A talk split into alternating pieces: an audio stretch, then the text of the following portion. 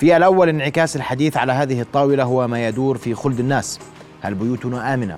هل البناء الأردني سيتحمل زلزالا حتى أي درجة؟ الفاجعة في سوريا وتركيا رحم الله ضحاياهم درس وعبرة لنلتفت لواقعنا. بنايات صمدت أمام الزلازل وهناك أسباب. وجود مواصفات خاصة. بنايات سجدت في مكانها لضعف أركانها. ماذا لدينا؟ حديث علمي يوضح للناس الحال. أرحب الليلة بضيوف الكرام. كل من المهندس فارس بقاعين استشاري الهندسة المعمارية. مساء الخير مهندس أهلا بك. أيضا أرحب بالمهندس خالد المعيطة الأمين العام بالوكالة لنقابة المقاولين. مساء الخير يا سيدي أهلا بك. أيضا أرحب بدكتور جمال اقتشات أمين سر مجلس البناء الوطني. دكتور جمال مساء الخير. أهلا نور أهلا.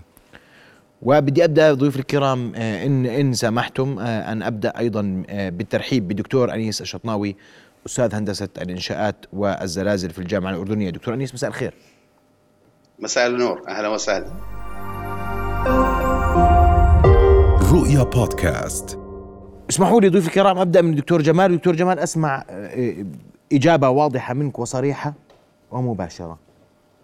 آه، مساء الخير آه، أخي محمد ومساء الخير للأخوة المشاهدين.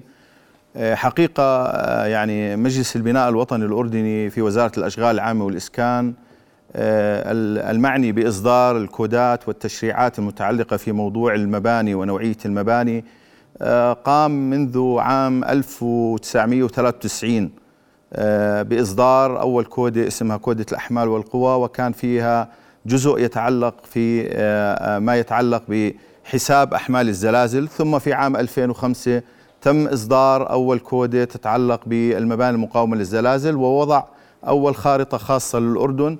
حيث قسم الأردن إلى عدة مناطق من حيث آه، شدة الخطورة الزلزالية فكلما كنا قريبين من حفرة الانهدام كلما كانت الخطورة أعلى وكلما اتجهنا شرقا يقل تقل الخطورة الزلزالية تمام. في عام 2008 2009 أصدر مجلس البناء الوطني التعليمات المتعلقة بالمباني المرتفعة العالية وفي عام 2022 تم إصدار كود جديده وخارطة زلزالية للأردن أكثر دقة وأكثر واقعية وتم تقسيم الأردن لعدة مناطق طيب. تتعلق في موضوع الخطورة الزلزالية ومواصفات المباني التي يجب آه الأخذ بها في تلك المناطق. معلش عشان بس أنا نعم. بدي أجاوب للناس ببساطة. من ال 93 عندنا كود أحمال وقوه مش كود زلازل. متفقين؟ نعم. ممتاز. كود الزلازل 2005 نعم. عدلنا عليه 2002 2008 2008 2009 أو 2022 تم إصدار نسخة حديثة جديدة. كويس. مبانينا من 1993 تحمل زلازل قصدك؟ آه طبعا في عام ال 85 كان هناك في نسخة قديمة تتعلق في موضوع أحمال الزلازل. وقبل ذلك حتى في نهاية السبعينات كان التصميم قبل ما ينشأ آه، قانون البناء الوطني ودستور البناء الأردني. كان يتم التصميم لمباني آه، يعني غير مرتفعة. آه، محدودة الطوابق حسب المباني الخاصة في الأردن وكان يعتمد في الكود العربي للخرساني والكود العربي للخرساني كان يأخذ بعين الاعتبار الأحمال العمودية المتعلقة في موضوع سلامة المبنى والأحمال المطبقة على المبنى. هلأ قبل ذلك كانت تعتمد فقط على آه، يعني آه، المعلومات آه، العلمية التي كان المهندس يعني يستقيها من الجامعات حسب التخصصات التي كان تدرس وبالتالي طيب. كان يطبق عند إنشاء هذه المشاريع ياخذ بعين الاعتبار لكن هي مباني غير مرتفعة محدودة الارتفاع ويأخذ فيها هذه الأحمال اللي كانت معروفة. ما جاوبني يا دكتور. بدك تجاوبني. معلش بدك تجاوبني. جواب واضح.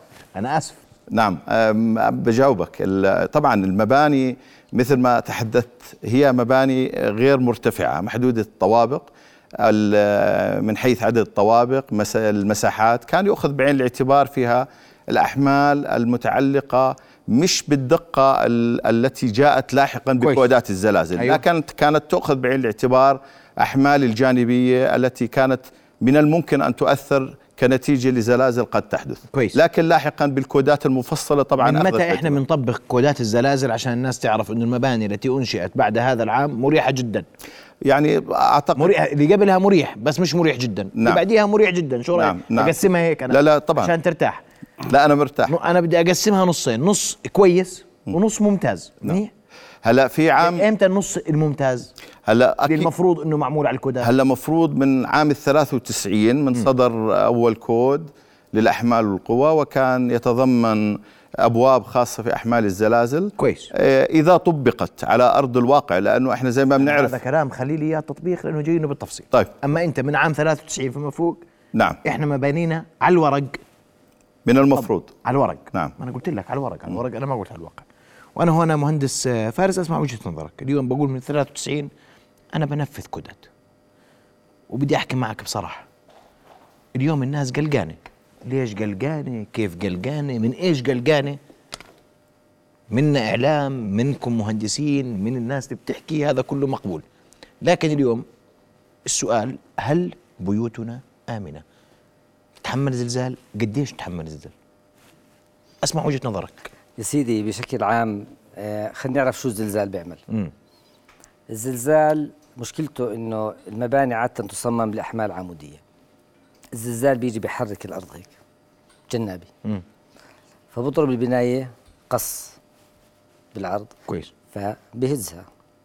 هلأ قديش جدرانها قوية قديش فيها جدران بنسميها shear wall جدران الحاملة موجودة. هاي بتحميها وبتزيد صلابتها. هلأ بشكل عام بناياتنا القديمة حتى اللي من الأربعينات والخمسينات الكلين اللي كانت تطلع طابقين وثلاثة هاي الحجر اللي هالقد والباطون. كانت عبارة عن صندوق مربع كله باطون وحجر فهي ثابتة يعني بتتحمل ضربة جانبية. كويس. ما فيعني بشكل عام ما نقول والله بناية قديمة وتعبانة وراح تقع علينا لا مو شرط. فقد تكون بناية قديمة لكن جدرانها مسلحة يعني قصر البنت اللي انبنى أيام الأنباط. في جوا البتراء صمد الهزات وبعض جدرانه موجودة. فأنت الجدران ال- ال- الحاملة ال- ال- ال- السميكه اللي كانت موجودة زمان هذه جيدة وما بنخاف منها بشكل عام. ومثل ما تفضل الدكتور يعني بناياتنا بالأردن إحنا إمتى بلشنا نطلع ارتفاعات عالية؟ من كم من سنة يعني من 20 سنة وأكثر. فالبنايات عادة اللي تحت ارتفاع ثلاث واربع طوابق هاي بشكل عام بشكل عام ثابتة لأنها جدرانها رابطة بعضها ماسكة بعضها. هلأ ال- الخوف بيجي منين؟ من البنايات اللي كانت تنبنى بصورة عشوائية بشكل عام. نبدأ. آه، بالمناطق الخارج السنتر خارج الوسط أو يعني خارج المناطق اللي مو عليها رقابة كثيرة اللي بيجي بيعمر بيطلع العمارة بغز بتلاقي هالشمع طالعات فوق بعدين بيزيد شمع بعد كم من سنة بيزيد كمان طابق بعدين بيزيد شمع. هاي بتخاف منها لأنه كيف صب هالعمدان ما بنعرف. العمدان طالعه لحالها ما في جدران باطون تمسك بيناتها هي هالطوب. آه هاي اللي بتضل عليها علامة السؤال اللي بتخوف إنه يعني لأنه انبنت معلم اللي عم بيشتغلها مرات في بعض المعلمين شاطرين أشطر المهندسين لكن ما بتضمنش يعني. وشو الباطون اللي استعمله وكيف اشتغل؟ مرات تلاقي هدول طالعين أربع وخمس طوابق طلع بعض المناطق طالعة وهي بناية يعني طلعت عشوائيات فوق بعض. هاي اللي عليها يعني شوية علامة سؤال وبتخوف.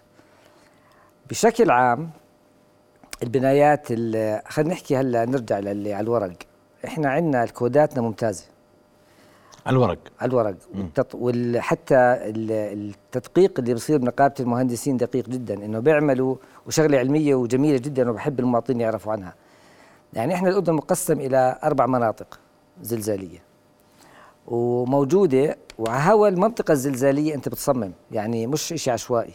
وهوا طبيعة التربة أنت بتصمم. وبتروح على النقابة والنقابة بدخلوا هذا الموديل على الكمبيوتر وبيعرضوه لهزة على الكمبيوتر. بعدين بيجي بيقول لك زيد لك شوية حديد هون اعمل هون كذا ف إحنا الشغلة علمية ومرتبة على الكودات والتطبيق بالمباني اللي بيتم فيها تطبيق الإجراءات الصحيحة انت كله على التنفيذ وهون سؤال للمهندس خالد. اسمح لي برجع لك مهندس. يعني ارجع لك بالتفصيل إنه في بنايات قديمة وراح أسألك عن مناطق محددة. بذاتها هي مناطق كمان في عليها علامة سؤال. مزبوط لكن قبل ذلك مهندس خالد ال- ال- ال- الكلا- الحديث كله عن التطبيق. كيف نطبق؟ وأنا بدي أقول لك إياها بصراحة. في مقاول بأخذ من بأخذ عقد وبوقع عقد هذا موجود عندكم في النقابة صحيح؟ آه، خفيف جدا قليل جدا مش كثير يعني. شو الاكثر هلا أنت ما هو يعني كيف؟ إحنا عادة كل الأبنية اللي هي طبعا الإسكانات أو الأبنية الكبيرة والأبنية التجارية يقوم المقاول بتنفيذها حسب الأصول. طبعا يكون عنده مخططات وجميع المخططات مطابقة لجميع الكودات مش بس كود الزلازل لا عندنا كودات كثيرة إحنا. فهو المخططات موجود فيها. اللي جاي من المكتب الهندسي. طبعا جاي المكتب الهندسي مصادق عليها من آه، نقابة المهندسين هذا في عمان لا لا لا، بكل محافظات. المناطق ليش؟ كل محافظات. لا بكل المحافظات عندنا محافظات زي إربد والزرقاء والكرك فيها مهندسين وفيها وفروع لنقابات الم- المهندسين. بتطبق بتطلع مخططات مطابقة للكودات الهندسية كاملة طبعا. من ضمنها كود الزلازل. بنفذها المقاول؟ 100% بنفذها حسب. حسب ما وردت في المخططات. طبعا عنده هو عنده مخططات وعنده مواصفات. يعني المقاول غير المخططات عنده مواصفات فنية. يعني كويس. الحديد قديش شد؟ هل هو شد 60 ولا 40 هل الباطون مثلا 250 300 طبعا مش آه، من مصلحته إنه يقوم التنفيذ حسب الأصول. الباطون أغلبه بجيب من خرسانة جاهزة. يعني هو لما يطلب ال- ال- الخرسانة بيطلبها من شركات اللي هي بتصنع الباطون. وبنفس الوقت الحديد آه، بيكون مأكد عليه إنه حديد سدين حديد الشد العالي مقاوم للزلازل. فكل مقاول موجود عندنا بطبق المواصفات حسب الأصول والمخططات حسب الأصول. زي ما قال ال- البشمهندس فارس إنه أهم شيء عندنا مقاومة الزلازل اللي هي الحركة الجانبية. أنا عندي أهم شيء اللي هو المصعد جدران المصعد بتكون مسلحة وعندك اللي هو بسموه الشير وول اللي هو جدران القص وبنفس الوقت عندي أنا جدران اللي هو بيت الدرج. بيت الدرج كمان مسلح من جميع الاتجاهات مسلح آه تقريبا بحديد مسلح بالاتجاهين وفوق ذلك كمان في عمدان تقوية. هذول الجدران ال- جدران الدرج بالإضافة للمصعد هذول عندهم القدرة وبالإضافة طبعا للجدران اللي حوالي المبنى. هاي الجدران القص اللي حوالي المبنى بتطلع من الأساس من تحت. بصير كأنه عندك بوكس كامل متكامل. أي حركة جانبية اللي هي بتسببها الجدر اللي هي الزلازل بتقاومها مباشرة. وبتمنع انقلاب المبنى أو لا سمح الله أي إزاحة تصير فيه. طيب وانهيارته أكيد. أكيد انهياره طبعا 100% إحنا هيك مرتاحين يعني. آه لا الحمد لله. طيب أسمع رأي الدكتور آه، آه، أنيس شطناوي دكتور أنيس. أسمع وجهة نظرك بكل ما الله ورد يحييك. أهلا وسهلا. بدي أسمع وجهة نظرك بما ورد تفضل. الله يسلمك يا سيدي. الله يبارك فيك سيدي. يعني أنا سعيد جدا بالمشاركة مع زملائي في آه، لقاء حضرتك. يعني عندي ملاحظة أنه الكود هو شيء أساسي ومهم حقيقة للتصميم لمقاومة الزلازل ودرء المخاطر ومنها مخاطر الكوارث الطبيعية الزلازل. وهذا حقيقة يعني أنا من خبرتي ومعرفتي آه، مجلس البناء الوطني بذل جهود جبارة في إعداد هذه الكودات ومعايير واشتراطات المباني. لكن حتى نجاوب على هذا السؤال هل المباني القائمة هل تستطيع أن تقاوم أفعال الزلازل إذا ما حدثت القديمة. الجواب حقيقة ليس بهذه السهولة يحتاج إلى ما يسمى بالتقييم الهندسي لهذه المباني من خلال عملية الاختبارات أن نأخذ عينات لبية من الخرسانة عينات من فولاذ التسليح عينات من التربة والأساسات وفحصها ومن ثم عمل التحليل الإنشائي للمبنى القائم لتحديد مدى قدرته على مقاومة أفعال الزلازل. وأفعال آه، الزلازل حقيقة هي القوى الجانبية اللي تفضلوا فيها الزملاء اللي بتنشأ من حركة الأرض النسبية بالنسبة لهذا المبنى ومن أفضل وأنجع الأنظمة التي نجحت من تجربة من تجارب السابقة بالزلازل هي المباني التي تحتوي على جدران القص shear walls أو الخليط من جدران القص والأعمدة ونظام الهيكل. هذه الأنظمة أثبتت نجاعتها عبر ال- التجارب السابقة والدروس المستفادة في عبر العالم كاملا. ولكن هذا لا يمنع وجود أنظمة أخرى ولها معايير واشتراطات أخرى للتصميم الهندسي لكي تقاوم الزلازل. أما بخصوص المباني القديمة والقائمة متى آه، آه، الحد التاريخ هذا صمم وهذا آه، لم يصمم الجواب العلمي ليس بهذه السهولة. قد يعتمد الإنسان على الخبرة في هذا الجواب ولكن هذه الخبرة ليست مقياسا علميا للإجابة على هذا السؤال بشكل مباشر. دكتور أنيس أبقى معك اسمح لي. وأنت أجبتنا ب- ب- ب- ب- بشكل جيد. لكن اليوم وأنا بسألك سؤال مواطن اليوم. أنت بتقول لي أنا ما بقدر أقيم. في حدا بيقيم؟ ما في حدا بيقيم. اليوم بتقول لي عندنا كودات وأنا بتفق معك عندنا كودات ممتازة. لكن الكثير منا يتساءل ما الذي يضمن لي أنه تم تنفيذ هذا الكود الموجود على الورق على الواقع بشكل كامل حقيقي؟ نعم سيد. إذا سمحت بالإجابة.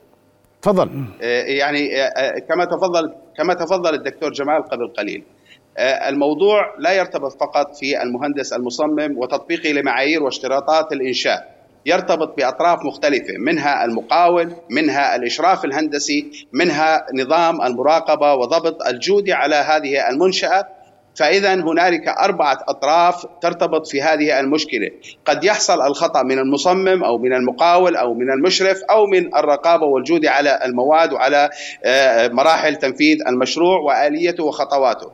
وبالتالي آه، هذه الأطراف الأربعة هي مسؤولة معا وبالتضامن عن إنشاء منشأة سليمة تضمن السلامة العامة وتقاوم الأحمال جميعا ومنها أحمال الزلازل عبر آه، آه، معايير وعوامل مختلفة لهذا التصميم تعتمد على المنشأ نوعيته ونظام الإنشاء المعتمد وعلى طبيعة المواد المستخدمة وعلى التربة وعلى المنطقة أو النقطة حقيقة الموجود فيها هذا المبنى لأن الخرائط الزلزالية التي أعدت مؤخرا في عام 2022 قد احتوت على جميع العوامل الشاملة للخطر الزلزالي risk risk for earthquakes اللي بيعتمد على الخطورة وهي المرتبطة في الطبيعة الأرضية اللي هي ال hazard ومن ثم على ما يسمى بالانكشاف أو التعرض حيث أن اكتظاظ المباني في منطقة ما قد يؤثر على ال risk. فبالتالي المبنى لا يصمم لقوة زلزالية محددة وهذا السؤال سمعته كثيرا وإنما يصمم لمستوى خطر زلزالي معين.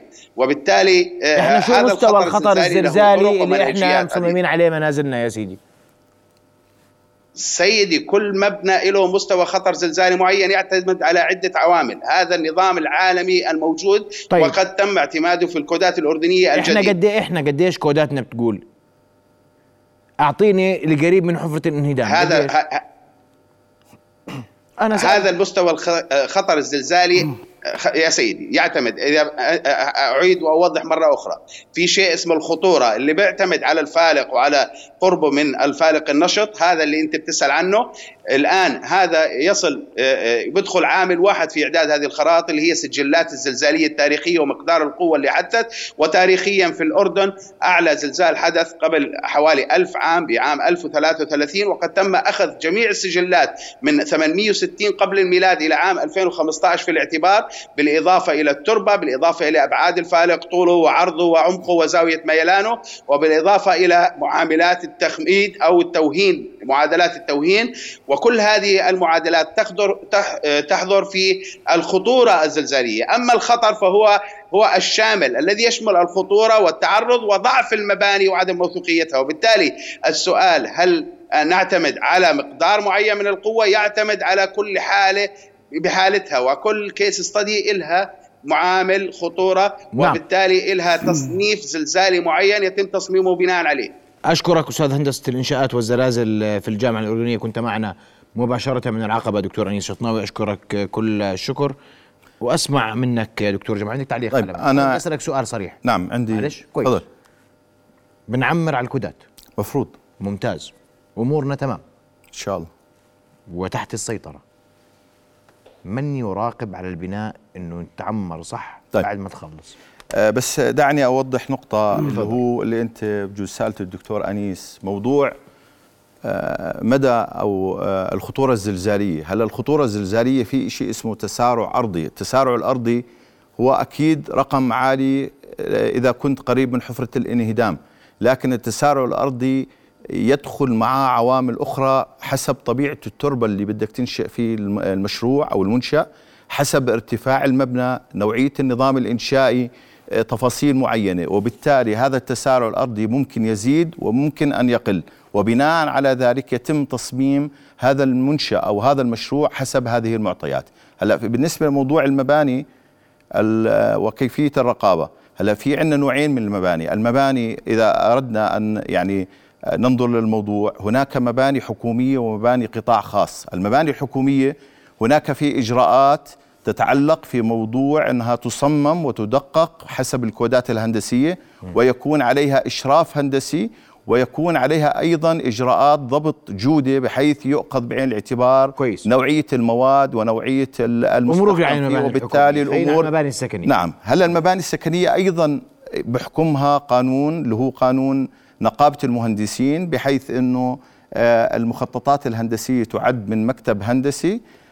حسب القانون يجب أن تعد حسب الكودات لكن هذا لا يكفي يجب أن أن أن تنفذ هذه المخططات على أرض الواقع حسب المخططات مين بيراقب على التنفيذ؟ من. نوعية المواد هلا ال- القطاع الخاص هناك إشراف من خلال المكاتب الهندسية طيب. حسب قانون نقابة المهندسين آه. وبالتالي يتم آه، آه، المفروض إنه هذه المكاتب تقوم المفروض نعم في المفروض حدا بيشرف على المكاتب بيراقب المكاتب بيراقب المنشآت تنفذ أو لا تنفذ ما ذكرت نعم. آه أو لا نعم هلأ في جزئية في عام آه، 2020 صدر نظام إجراءات الرقابة والتفتيش على مشاريع الإعمار بموجب قانون البناء الوطني وأصبح هناك في لجان تفتيش رقابية لكن هذه دون إحلال أو دون إخلال بمسؤولية الجهات المشرفة. تقوم بالكشف على المشاريع والتأكد فعلا إنه هذه كم المخططات فيها هاي سيدي؟ يعني هناك في 11 فريق في المحافظات وثلاث فرق في العاصمة عمان ويقومون بالكشف. في عام 22 تم الكشف حوالي على 1892 مشروع. هذا أي سنة؟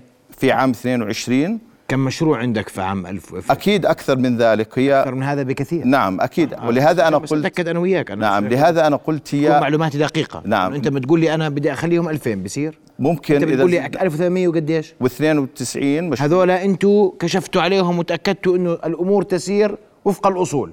آه تم الكشف وتم إيقاف بعض المشاريع إذا كان كم مشروع. أوقفتوا في 22 سيدي؟ أوقفنا حوالي 1151 مشروع. طبعا طبعا أصل الم- 1800 نعم. 1100 وقديش؟ 51 مشروع. أيوة. وكانت طبعا المخالفات نسبية. في بعض المخالفات تتعلق إنه مثل ما أنت أشرت إنه المخططات لا تنفذ على أرض الواقع أو في بعض المخالفات إنه هناك في بعض التعديلات على المخططات وبالتالي كان يطلب أن يتوقف المشروع لحين ما يتم التأكد على أرض الواقع أن هذا المشروع أو هذا التعديل كلامك يسير جميل. وفق الأصول الهندسية كويس، هذا من وأيضا 22 صح؟ نعم 22 هذا ب 22 نعم، وهنا- طلعنا طلع معلش. تفضل.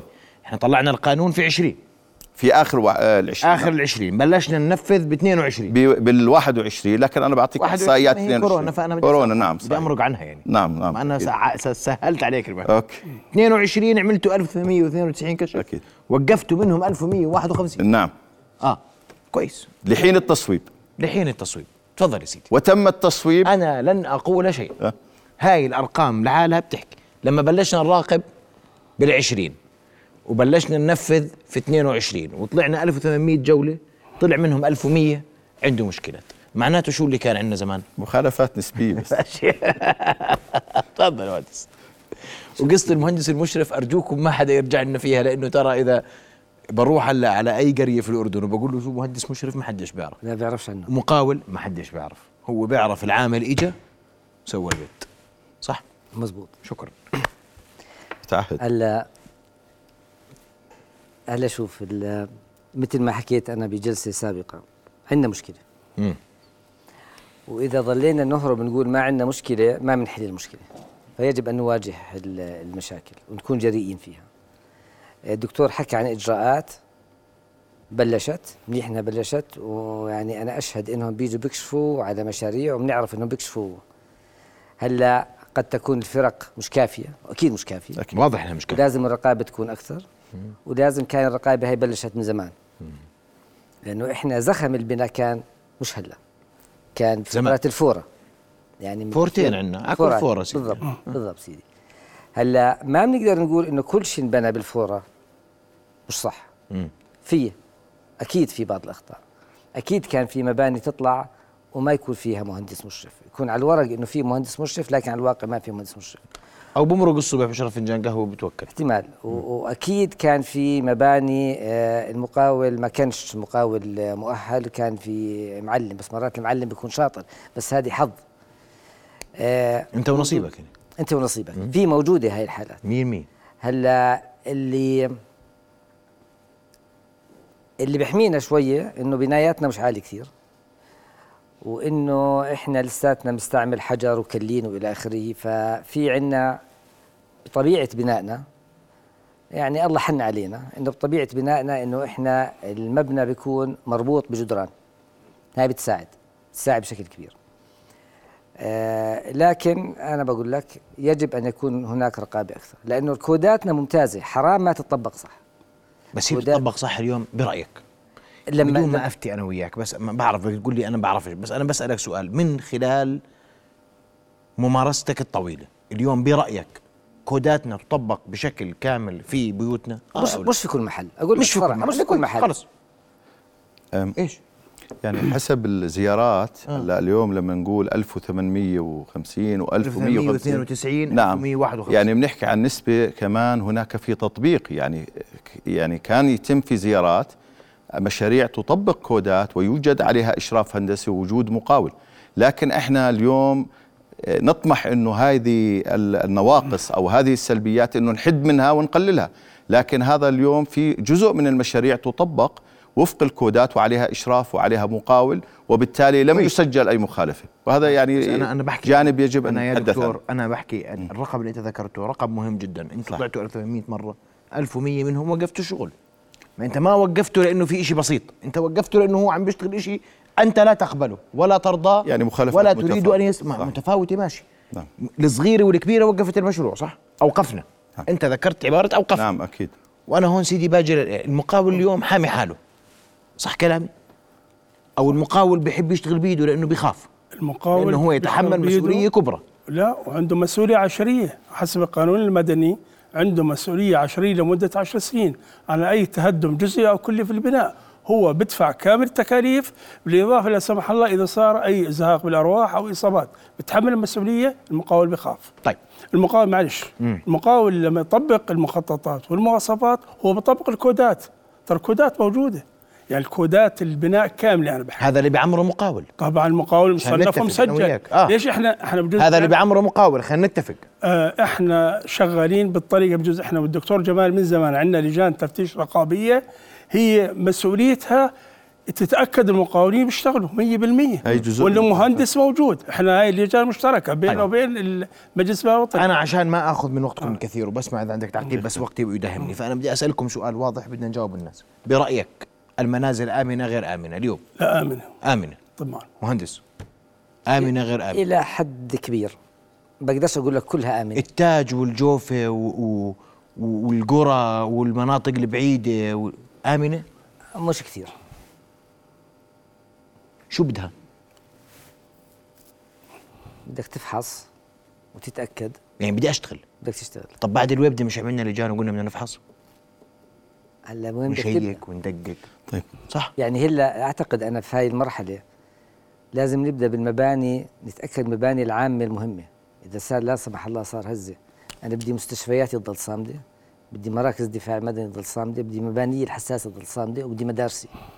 فلازم نبدأ بالمباني هاي حتى لو انعملت صح. بس في شيء منها عمره كبير ما بنعرف كيف. يجب التحقق. منها. هذه لازم نبلش فيها. بعدين تبدا يعني. في المساكن. أعتقد إنه المباني التي صممت وفق الكودات ونفذت وباشراف هندسي هي آمنة.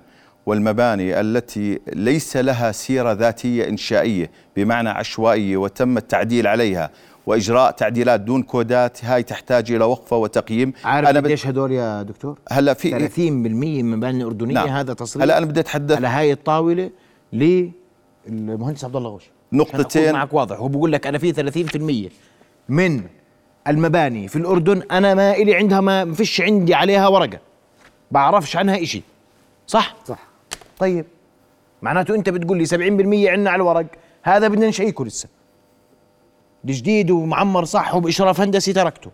القديم شوي بدي أشيك عليه عشان أطمئن. اللي له ورق واللي ما له ورق هلا الاولويه عادة تعطى للمباني اللي اللي اللي وضعها الإنشائي غير معروف، المباني اللي عم عملت ونفذت وفق كودات هندسية حطها أخذت بعين الاعتبار هاي التفاصيل وهي نسبة جيدة جدا، هلا المباني العشوائية اللي تفضلوا فيها الزملاء أكيد هي بحاجة لتقييم وبحاجة لمعرفة طب شو ما اجراء؟ لها قولوا لي. أنا أعتقد إنه بحاجة لمشروع يعني كبير وطني نأخذ بعين الاعتبار نقيم هذه مين- المباني. ونقوم بهذه الأمور. مين لازم يحرك المياه الراكدة في البلد يعني لا يقول يا أخوان هذا موضوع بحاجة إلى إعادة دراسة. تعالوا يا أخوان نجتمع. تعاون كل إذا في. كلف لا نقابة المهندسين بتشتغل غصبا عنها. نعم. والمقاولين بيشتغلوا غصبا عنهم طالما في مصلحة وطنية. كله بيشتغل غصبا عنه. أعتقد تعاون عشان مصلحة البلد مش لأنه هو لو أنت ما لو ما فيش حدا بدوش إذا مصلحة الأردن بتقول اليوم أنا لازم أشيك على هاي المباني. مين بيحرك هالمي؟ ويقول يا أخوان تعالوا مع بعض نشوف خلينا نشكل لجنة. مقاولين ومهندسين وأمانة وبلديات ونطلع نفقد هالمباني القديمة اللي ما لهاش مكان. بحاجة بجوز لمشروع كبير تعاون كل الجهات بحيث إنه فعلا تتكاثف هذه الجهود ويتم حصر هذه المباني التي تشكل من الممكن أن تشكل خطر بحيث إنها تقيم ومعرفه حال الانشائيه، أنا بدي أتحدث عن نقطة أخيرة، مجلس البناء الوطني عشان آه، يضبط موضوع قطاع الإعمار حاليا بشكل لجنتين. بالتعاون مع مختلف الجهات. اللجنة الأولى تتعلق بإجراءات تصديق العقود بالقطاع الخاص للحد من المقاولين الصوريين وسيتم وضع أسس وتفاصيل تت- تتعلق تضمن أن المقاول الذي أخذ وقع هذا المشروع أنه ينفذه. النقطة الثانية بالتعاون مع نقابة المهندسين نقوم بوضع شهادة مطابقة للمشروع. تعطي سيرة آه، عمر إنشاء المشروع من بدايته لنهايته كويس. وكافة التفاصيل. هذا هذه كويس. أنا أعتقد هاي من الخطوات التي إذا يقوم مجلس البناء الوطني إذا على. ممتازة هذه. إذا إذا طبقت. لا ولازم ما إحنا إذا لازم. لازم- نحط عليها لازم. 60 خط. وأنا اسمحوا لي وقت انتهى. إذا عندك ملاحظة ش- سريعة مهندس خالد. لا الملاحظة أنه فعلا إحنا باستمرار بهمنا تكون هاي المسؤولية مشتركة بين كل الجهات. يعني تقييم المباني القديمة تحكي عنها تحكي عن المباني أنا يا. سيدي المباني اللي ما لهاش عندي تاريخ. أنا اللي. فيه له تاريخ مسامح هاي بس أنا بدي اترجاكم بين جميع في 31% من المباني في الأردن ما لهاش تاريخ. لا بعرف كيف انعملت ولا عشان انعملت. غلطان؟ لا، مش إذا أنا مش إذا أنا غلطان وقفوني. هذولا بدهم جهد وطني. مسؤولية مشتركة هاي. ومسؤولية مشتركة مشتركة على الجميع يا. سيدي. طبعاً. ونحن جميعا شركاء فيها. بس بدنا حدا يقول يا إخوان خلينا نشتغل.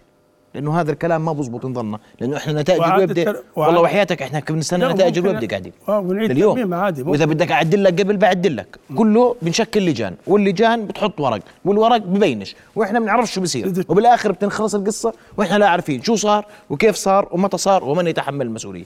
وهي مشكلتنا دائما. فبدنا شيء فال 30% عشان نطمئن الأردنيين كلهم يكونوا مطمئنين إنه الأمور تسير بشكل جيد وحتى لا سمح الله إذا صار شيء نكون كلنا جاهزين.